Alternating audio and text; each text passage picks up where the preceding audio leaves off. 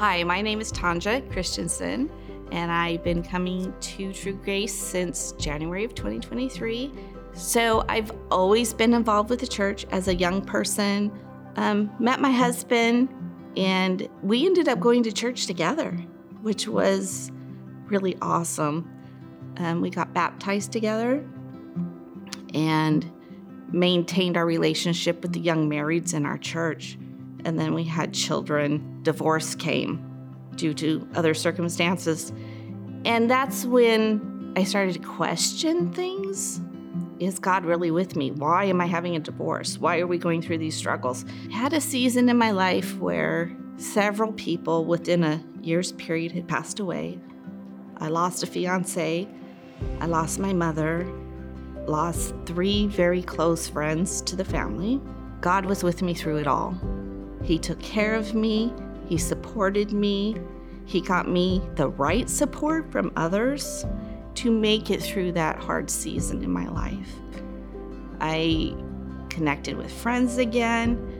Um, I met my current husband, Brian. That seemed to be a turn in my life. April of 2021, I was diagnosed with colon cancer, and my whole life changed at that point. It's COVID. I'm all alone. I have to do this. Of course, my husband's very supportive, but it was like he couldn't go to the hospital with me, he couldn't go to my surgeries. And I'm like, I'm not alone. I really am not alone. The Lord is with me through this whole thing. And it was a real changing point in my life. And so I had a couple surgeries, went through chemo for about 10 months. We made it through that. It was it was a bit rough, but you just talk to the Lord every day. He's with me constantly. I just kind of have open communication, just like he's a friend because he is. And so I've been free of cancer so far. Um, all my tests, all my lab work, I still have to visit the doctor every four months. I am suffering from side effects from chemo. I'm going to push through it. And like I've said, I'm not alone. The Lord is with me always. Be faithful. Know that He's guiding your life. And if things happen to go awry, the ending is not the ending. I want to help other people who are struggling with medical issues and need support the Lord is there. He's always with you. Be faithful, and He will take care of you.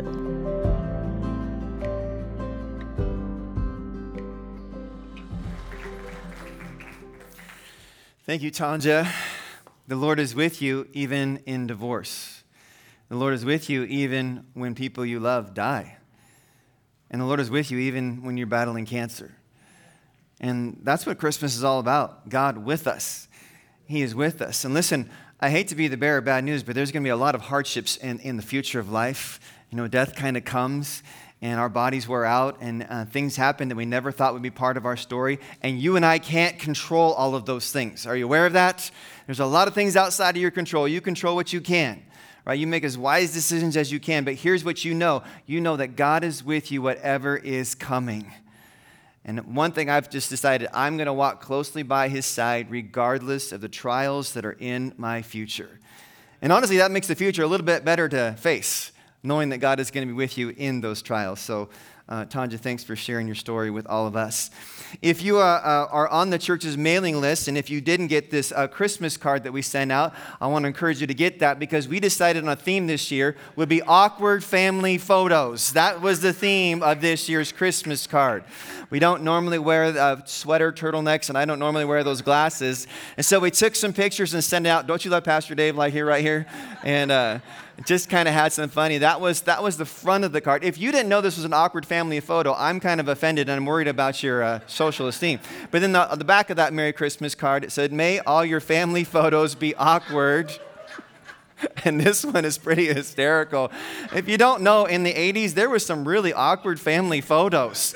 There was a lot of men behind their pregnant wife doing things like this, and there was weird cat pictures. And we have one where my dad's face is somewhat, for some reason, up in the sky, staring down at the family as if he was like God, you know? I don't know how all those things happen. So we thought, you know, awkward family photos kind of a thing, let's spoof it. And I thought Pastor Dave's face on the front was so fun that I just went ahead and brought that back up because I think that's that somebody's got to make a meme of this. Uh, people have made a meme of my face, but this, I just want to say, like, Pastor Dave, are the 49ers actually better than the Seahawks this year? Well, I guess so, maybe. You know, I just, uh, you got to find something. So, so have some fun in life and uh, make sure you keep laughing. Uh, if you didn't get that card, would you make sure that we have your address correct? Um, there's a card in front of you. It's a Connect card. You can put your email and your snail mail, all that information, and we'll get it into our system. And I promise we won't sell it to Amazon, all right? Cool. Um, we have Christmas services coming up two weeks from today. They're actually 13 days from now on the Saturday, the 23rd. Uh, if you can put that slide back up, that'll help me out. So we have two services on Saturday afternoon and evening, um, and then we have two on Sunday morning, which are our normal service times, so that kind of makes it easy. But if you'll throw that slide up there, so we have Saturday at 4 o'clock. It'll end about 5 something, so it'll be dark out uh, for those of you that like to kind of exit church, maybe go look at lights or something like that. And then the 5.30 service, they're about uh, 60, 65 minute gatherings. And then again on Sunday morning, we're going to do our normal service times. Now, last year, what we had is we thought, you know, we pulled the audience, the audience, we pulled the church. I'm the one that tells everybody, don't ever call it a stage. This is not a performance. This is a platform, right? There's not an audience, but we pulled the crowd and we said, um, hey, um, what service do you think you're going to come to? And we had it pretty much, you know, nailed out pretty good. We thought we'd fit all right in all the gatherings. I think we might have only had three. And then we had a massive ice storm. And so the people that came to the first service was like 100, and then we had 500 people trying to fit into a room that holds, you know, about 390. Uh, and it was really crazy. So it helps us to kind of, you know, figure this out. If we do have an ice storm or something like that, make sure you go to the website, Instagram. But uh, just help me out here. If you kind of had an idea, those two gatherings on Saturday, if you're an evening person, how many would come at the 4 o'clock on Saturday? If you could raise your hand and help us out here, go ahead, raise it high, even if you just kind of think so. You don't have to, this is not for sure, okay? Okay, great. How about 5.30 on Saturday? How many would come to that one?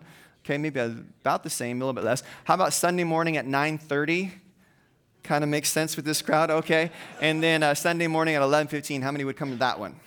Okay, so that kind of gives us an idea. So thank you in that. All right, awesome. Wow. Well, we're in this series called Wonder. And that is our December Christmas series, the word wonder. I think it's a great word. And so um, we're going to walk through the Christmas story in this concept of wonder this month. Now, some of you right now, you're in your wonder years right? You wonder where your phone is, you wonder where your keys are. You exit the store, wonder where you parked your car. Some of you have even walked into another room this week and thought, why did I even come in here for? Like, what am I here? Uh, you already get the concept of wonder. The word wonder means this a cause for astonishment, admiration, or to marvel at something. And I've got to tell you, the story of, of the birth of Christ is astonishing. It's crazy. It's marvelous. How in the world? I still marvel at it. I still wonder at the greatness of God. And I don't ever want to lose my wonder. I don't want to ever lose my curiosity of asking God questions, even the questions that I'm not going to know until I get to heaven. And there's a lot of those. I'm still wondering, I'm still marveling at God. Christmas is God showing humanity that He's not through with us that he's greater than uh, his love for us is even greater than we understand. So great that the Son of God would become temporarily mortal, human, that Jesus would live on the earth, that he would die the only death that could satisfy both love and justice, truth and grace. Only the death of the sinless Son of God could fully pay for the magnitude of sin in us. Jesus paid the price for us. So I believe in Jesus. I believe in heaven. I don't believe he was just a good teacher. If you believe that, that's fine, but we're not going to be in agreement with that. I believe that his uh, love for broken, fallen, sinful humans is unwarranted and unmerited. He is the living God.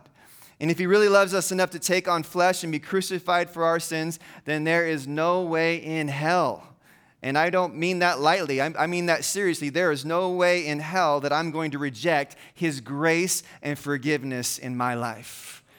When my life is over and I stand before God, that word grace is going to finally make sense. I've been studying it my whole life, trying to comprehend the grace of God, the unmerited favor of God. And I'm not sure humans can fully understand it, but someday I'm going to stand before God and I'm going to realize the grace of God. And that's why I'm standing there because of what Jesus did for me, not because of my perfect life, because it's been far from it. Wow, listen, the reality is this the pain of life can crush your wonder, it can crush your faith. Don't let it. Don't let the pain of your life crush your faith. Keep your faith no matter what. I'm still grasping uh, at the, uh, un- fully understanding the scriptures and, and uh, all of the ways that God loves us. Some of those scriptures were written hundreds or even thousands of years before Jesus fulfilled them a- as the Messiah. Um, there's uh, actually like 300 prophecies made about the Messiah in the Old Testament alone that the Messiah would be from the line of David, be born in Bethlehem, born of a virgin, that he would be a Washington Huskies fan, that he would be. That was not in there. That he would be humbled in order to save mankind, that he would have a ministry of miracles, that he would draw Gentiles or all people to himself. It's incredible. All these prophecies that were fulfilled in Jesus, and yet some people still will look and not receive him or accept him. Uh, it's kind of like a puzzle when you look at the Old Testament. And, and, Jesus spoke in parables. He wanted there to be enough reason that it was reasonable to believe in him, but he wanted to make sure that there was still faith, that faith is a component of your heart, that you still choose to believe, uh, not because everything is so obvious and easy to see. And in the Old Testament, it's interesting, all those prophecies. So for me, um, I like puzzles. Anybody like puzzles? So I have a puzzle here, and here's something that I've learned about myself in the last couple years. Like puzzles are great, but I have found that 1,000 piece puzzles are just too much for me to handle. I do not have the patience. I do not have the bandwidth. Some of you guys do those on a regular basis. It's easy for you. Like, that's really hard for me. And, and I kind of realized, you know, God, those, those 100 piece puzzles or those 24 piece puzzles I've been doing, they're, they're a little young for me, God. They're, they're, they're over too quickly. And so I kind of found my wheelhouse in 300 piece puzzles. Not 500, they're, they're out there, not 400, but 300 just works for me. And it really works well with me if I'm sitting there with my wife or one of my kids doing a puzzle and we can kind of knock that out. We can put on some 90s country music and we can do that puzzle in like, you know, half an hour, 45 minutes and laugh and talk. And it's an enjoyable experience in my life. I've kind of found my, my niche in that. Here's the reality if you were to take this puzzle apart and you were just pick one piece and you would say, hey, tell me what the picture looks like it wouldn't really be able to do it. And if you pulled out 10 pieces or 20 pieces and you said, What does the end result look like? you wouldn't be able to do that. And so sometimes we only know in part. But if you add up 300 prophecies that are fulfilled in Jesus, the picture starts to become clear who Jesus is and what he came for. And so I hope that you will be on that journey to discovering who he really is in your life. A major part of the Christmas story is angels, and we're going to talk today a little bit about angels. And man, I have a, a, lot of thoughts about angels. I know some things about angels. You know some things about angels. But I can tell you this there's a whole lot more about angels that we don't know than what we do know. Because what is in the unseen world is kind of hard for us to figure out.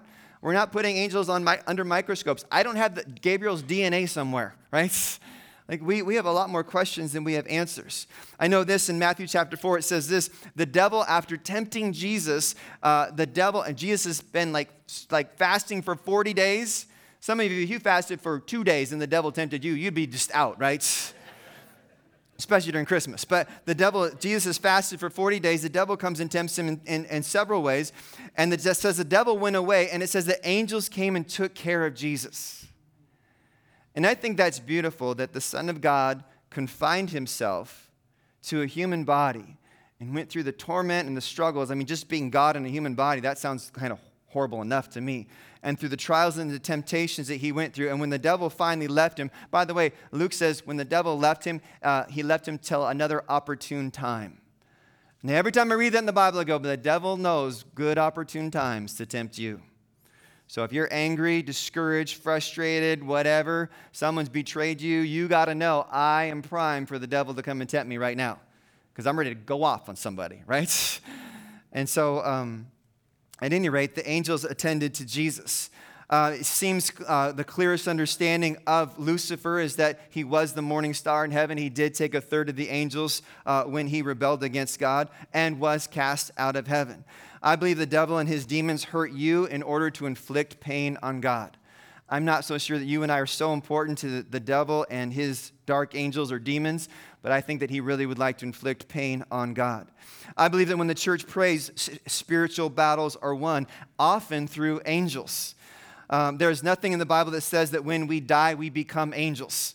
Um, help me with this. When people go around saying, well, you know, uh, grandma died, I guess heaven needed another angel. maybe just say, you know what, maybe God just loves your grandma, and maybe like she, through the natural course of her life, died, right? Uh, it's not necessarily that God needed another angel in heaven. Uh, the sight of angels made men fall to their knees in fear, seeing God in all of his glory, in his sheer holiness, in his unlimited power, like not hidden from us at all. I think we too will fall to our knees one day.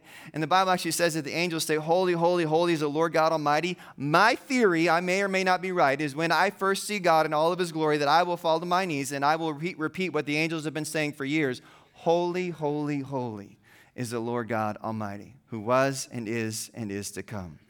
So the word angel or angelos means a, a messenger uh, to deliver a message. Um, a messenger.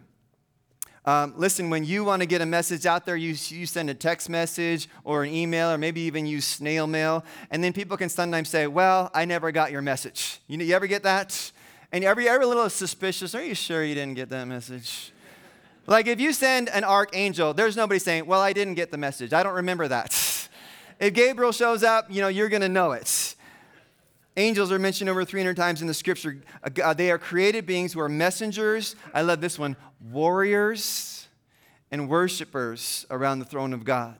They also minister to others and they're also protectors.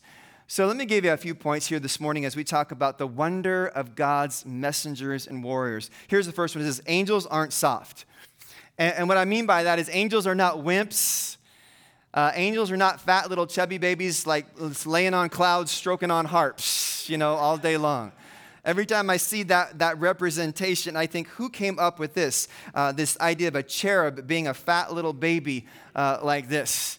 When Jesus is in the Garden of Gethsemane and Peter like strikes the soldier that came to arrest him and like cuts off his ear, and the mob comes to get Jesus, and there's actually religious like like the, the temple guards that come to get Jesus. And Jesus says this when he's arrested. Jesus said, Listen, Peter, I could call down more than 12 uh, legions of angels if I wanted to. Peter, what are you doing with your sword? I could call down 72,000 angels right now if I needed to. But this is part of the plan. I came to give my life. Put away your sword. Evidently, there's a lot of angels out there. There seems to be a rank of angels as well. There's archangels, there's cherubim and seraphim, uh, which means burning ones. And the Bible actually says this the angels were placed on the east side of the Garden of Eden with flaming swords so that uh, man could not eat of the tree of life. Go ahead and put uh, Genesis 3 up there, if you will.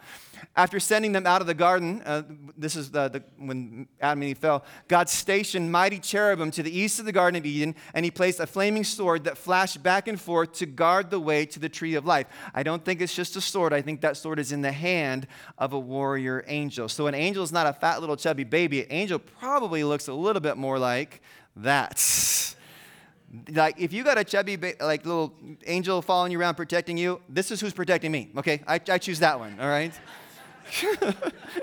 I'm drafting him in the first round of the draft because he looks like he could take care of me. The reason why angels always said, Fear not, is because they were powerful. They overwhelmed humans when humans saw them often. They had to say, Fear not. And the Bible says that angels are involved in spiritual warfare. If you actually read uh, Daniel chapter 10, it's a very fascinating passage that, that Daniel has a, a, vision of a messenger, an angel coming to visit him. And the, the angel came to, to Daniel's to answer Daniel's prayer. And the angel says that he, he was trying to come, but a spirit called the prince of Persia blocked him. That an evil spirit was blocking him from coming. And then Michael, one of the archangels, came to battle that same spirit, that prince of Persia, in a spiritual battle that went on for years. So we don't fully know, but it seems there's geographical responsibilities of both good angels and, of course, uh, demons, fallen angels. Remember this that unseen does not mean unreal. This is why the Apostle Paul tried to drill this into us. For we are not fighting against flesh and blood enemies. Just think of somebody right now.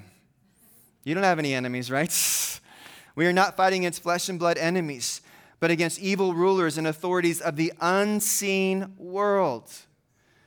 If you didn't believe in angels and demons, then Jesus, clearly, you don't believe in what Jesus said, and you certainly don't believe in what the Apostle Paul taught the church against mighty powers in this dark world and against evil spirits in the heavenly places. There was one time in my life we were working with a person who was demonized to the point of losing some control over to that spirit. And I will never forget ministering to that person and the darting eyes and the intensity and the cursing and the swearing coming out of this person who was demonized to that degree suddenly looked above the heads of all of us that were working to help deliver that person and absolutely freaked out. And we looked at each other and we looked behind us. We didn't see an angel, we didn't see a warrior, but that spirit saw something. And I remember it to this day. There is an unseen world around us. And maybe you do or don't believe in that, but I will never go back to not believing that after what I've seen. So, angels are not soft, angels are warriors. And, and I hope that we give them their due. Number two is this you might not know an angel, but they know you. In the scripture, they're often uh, sometimes in dazzling white clothing. Uh, they can appear to be humans, which when the women went to the tomb and there was two men uh, there at the tomb, um, this is what the Bible says, for he will order his angels to protect you wherever you go, Psalm 91. That's kind of cool. And somebody asked the question, do we all really have a guardian, angel? And maybe there's different beliefs in this room, and that's fine. We have different beliefs on things that we can't fully, finally say. But I'd like to think that we do. In fact, I've seen the way that some of you drive, and I'm fairly certain you still would, you wouldn't be alive if you didn't have a guardian angel. Me, myself, I'm on my third guardian angel. The first two quit, and they're in therapy right now. I'm fairly certain that my son's guardian angel is trying to transfer to protect the president, because that's probably an easier job than uh, working over my son and all the prayers of his mother and father for him in his life, right? Uh, all God has to do to make you a prayer warrior is to give you kids, and you'll keep their angels busy, right? so, is it possible that angels have protected you and you didn't even realize it? Think about that. I wonder if there's some tragedies, trials, protections that happen in our life, maybe even this week, and we are not aware of what's happening. Hebrews chapter 13 takes it a step further. It says, Don't forget to show hospitality to strangers, for some who have done this have entertained angels without realizing it. Whoa, that's like a whole nother level. Don't forget to show hospitality that you've actually entertained an angel and you didn't even know it. Wow, that's in the Bible. So if an angel knows you and they are created beings, imagine how well the God of the universe knows you. Angels can't be every place at one time, but God can. He can be at all places at one time. He knows you, He understands you. If angels know you and know what to say to you, God really knows you. I don't want to look at angels and go, wow, they're so incredible. I just want to study that and get excited about that. I'm going to go, if angels are that great, then I want to get excited about the living God. Oh, I'm not, I'm not like you know, down here on angels and demons and even Lucifer, who's an angel. I'm up here like, how amazing is the King of Kings, the creator of the universe, the Savior of the world. If his messengers are this powerful, whoa, he is the living God. The angels even knew uh, lonely shepherds in a field. They didn't just know Herod, they didn't just know Mary and Joseph, or they knew the shepherds out there in the field. The Bible says, Suddenly an angel of the Lord appeared among them, and the radiance of the Lord's glo- glory uh, surrounded them, and they were, they were terrified. How many think that if you saw an angel, you would not be terrified? Some of you like, oh, I've seen a lot of things in my life, Pastor Peter. I think I can handle it. It's interesting that some people seem to be more terrified than others. Uh, it seems like a lot of men hit the deck, maybe wet themselves a little bit and that Mary, the teenage mother of God, kind of handles it pretty well. Um, maybe that's just the blessing of God in her life. The angel, uh, an angel of the Lord appeared among them. The radiance of the Lord's glory surrounded them. Verse 13 Suddenly the angel was uh, joined by a vast host of others, the armies of heaven, armies of heaven, praising God and saying, Glory to God in, in the highest heaven and peace on earth to whom those who God, whom God is pleased. This choir, this chorus of angels, this vast host of angels appears. Uh, sometimes people say, Oh, she's so great, she sings like an angel. I'm pretty sure none of you sings like a real angel. Whitney Houston might be close, but the rest of us, like, what is it? What a choir of angels like? The birth of Christ was such a big deal that a vast host or an army of angels announced it. Look, there, there are angels throughout the scriptures, but the birth of Christ there is like visitation, visitation, visitation, visitation. Right? Joseph himself has several uh, in dreams. Shepherds were terrified. But this is so cool. Once they heard that the Savior had been born, they got up off the ground. They looked at each other. They didn't marvel at the angels. Their attention shifted from the powerful warrior messengers to the soon to be born Son of God. Let's keep our focus on Jesus, not on spirituality in general, but on the Savior who the angels came to announce. Don't get hung up on the angels. Look to Jesus in your life. Now, it's interesting in the, in the story, the Christmas story, the angel comes to Mary. We talked about that last week. And Mary asked this, this angel this question How can this be? How can I give birth to the Son of God since I'm a virgin? She asked a very sincere question. Mary believed what the angel said and asked a question of clarification. But just before that, in Luke chapter 1, remember there's also a guy named Zachariah, and he asked an angel a question too. And maybe you know the story that Zachariah and his wife Elizabeth were up in years very old. He's a priest. He goes in to offer, you know, the sacrifices and, and the incense and everything the priest did. And he sees an angel in there. No one else sees it but him. And he has a radical experience while in the sanctuary. Uh, the angel of the Lord speaks to him. And the angel said, Don't be afraid, Zechariah, because he was, this is what it says, he was shaken and overwhelmed with fear when he saw him. And the angel said, Don't be afraid, Zechariah. God has heard the, your prayer. Your wife Elizabeth will give, give you a son, and you are to name him John, right? John the Baptist. This is part of the Christmas story. The God is preparing the way, and he's sending this prophet, John, John the Baptist, to prepare the way. And he says, You will have great joy and gladness, and many people will rejoice at his birth, for he will be great in the eyes of the Lord, Zechariah. And this is a powerful moment. Verse 17, he will be a man with the spirit and the power of Elijah. He will prepare the people for the coming of the Lord. He will turn the hearts of the fathers to their children, and he will cause uh, uh, those who are rebellious to accept the wisdom of the godly. An angel is telling Zechariah, you are going to, you and your wife are going to have a child, and he's going to be this predecessor to the, like he is a powerful man, this child that you were going to have. And this old man is looking at the angel. And he's shaken and overwhelmed at first, but then this is what comes out of his mouth. Zacharias said to the angel, How can I be sure this will happen? I mean, I'm an old man now, and my wife, well, she's no spring chicken either, right? And it seems that his question is not done with the same level of belief and acceptance of God's plan like Mary.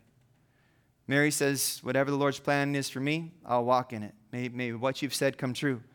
Zacharias seems to have a level of disbelief. And maybe we can identify with that.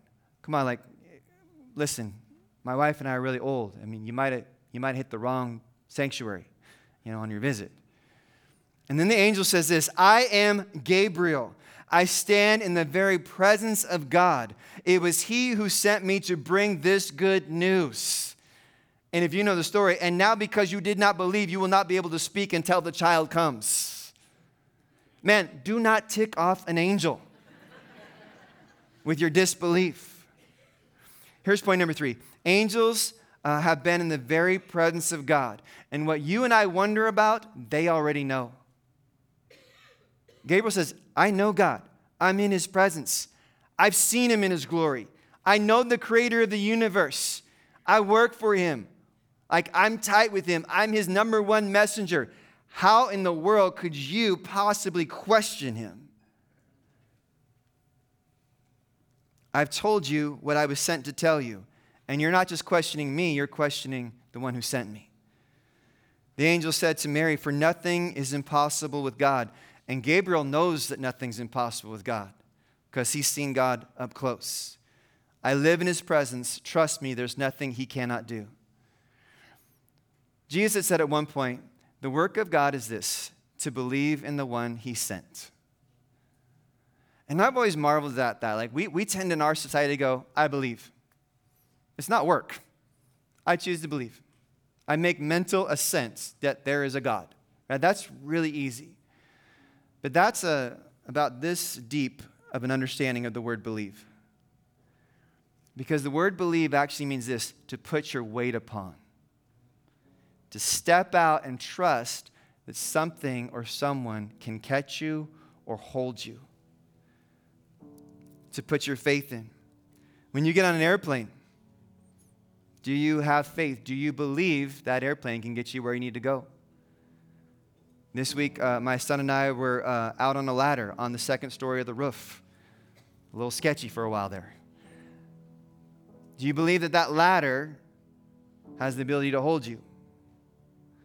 And perhaps the, the best understanding was when my kids were little. And I remember teaching on belief, and, and my kids were like, you know, four and six or something like that. And if we were at the beach and we were playing and they found some sticks or some, some branches, and imagine they had some twine or some rope and they began to, you know, bind those together, pretty soon they made, you know, this little raft. And if my kids came up to me and they said, Dad, do you like our raft? I'm like, that is incredible, you guys, at your age to like tie those sticks together. That is amazing.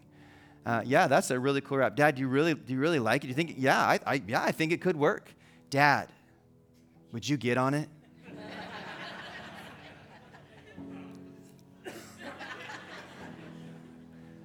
See, do you really believe that that raft can hold you? Do you really believe that Jesus is with you? That he really came for you, he really died for you?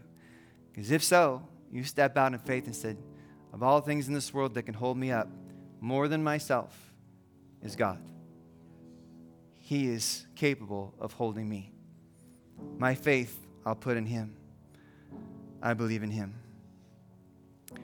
I want to challenge you not to give mental assent to God because sometimes that doesn't change the way you live, but to actually live for God. Believe in God and to really believe means that you actually step out in faith and you live for Him and you walk with Him in your life every day. Brennan Manning said these famous words. He said, The greatest single cause of atheism in the world today is Christians who acknowledge Jesus with their lips and they walk out the door and deny him by their lifestyle. And he said, That is what an unbelieving world simply finds unbelievable. We don't need any more Christian atheists who give mental assent to God, but don't actually live for God. So don't say, Yeah, the raft's great, but get on board and let God take you where He wants you to go. Would you bow your heads to me for a moment? as we close up this time, it's not about angels, it's about the one who sends angels. It's not about warriors and messengers, it's about the one who created those warriors and messengers. It's not about your holiness because you're not. It's not about your perfection or your self righteousness. It's about God's righteousness in you. Today, as we close in prayer this Christmas, I'd like to pray especially for some of us here today who say, you know, it's easy for me to believe in God, but it's really hard for me to fully follow Him. A dad came to Jesus one time and he said, Lord, I believe, help my unbelief. today, not just mental assent. Let's make a decision and let's follow through on it. And let's step out in faith and try to really fully live for Jesus. It's a whole different lifestyle than just saying, I believe. And if you're here today and you want to be included in this prayer, God, I believe in you, but I want to serve you and live for you and fully follow after you and all the risk and all the faith that, that entails. Because I don't want to get to the end of my life and say I kind of halfway, sort of followed. I want to be a follower. If that's you, would you raise your hand really high? I want to pray for you. I believe, but I want to really follow and live and serve God with my life. Anybody else? Okay, you can put it down. Let's pray.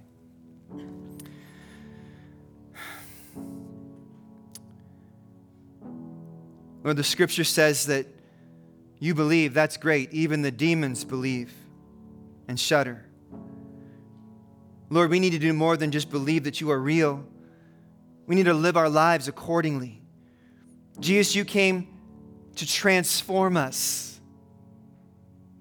Not from people who are to live as people who are me first or chasing after things, trying to fulfill their flesh or their need for pleasure or enjoyment. But God, help us to live at a higher level. Help us to understand that we are loved just the way we are. We are created. You have a purpose for our lives, and we don't want to miss it. God, you know it's easy to say I believe, but it's so hard to live for you every day. God, give us the strength and in your power the ability to make choices and to live a lifestyle that honors you. In spite of being human, we want to honor you with our lives. And Jesus, we can't do this on our own. We need you in order to live for you. So, Lord, thanks for being Emmanuel. Because none of us is alone. God is with us in divorce, in death, in suffering, in cancer, in broken relationships. But we can become and we can live the life we were called to live because you are with us. Lord, forgive us of our sins and lead us to the life we were always meant to have. Thank you for your presence today. In Jesus' name, amen. Amen. If you are here and you could be a lunch buddy to a kid, I'm not promising rectangular pizza, all right? But if you can invest in a kid who might need a friend, would you stop by the table in the lobby? And if you want to give towards that intern house, I encourage you to do so. The offering containers in the back. All right? God bless you. Don't miss next week. Merry Christmas.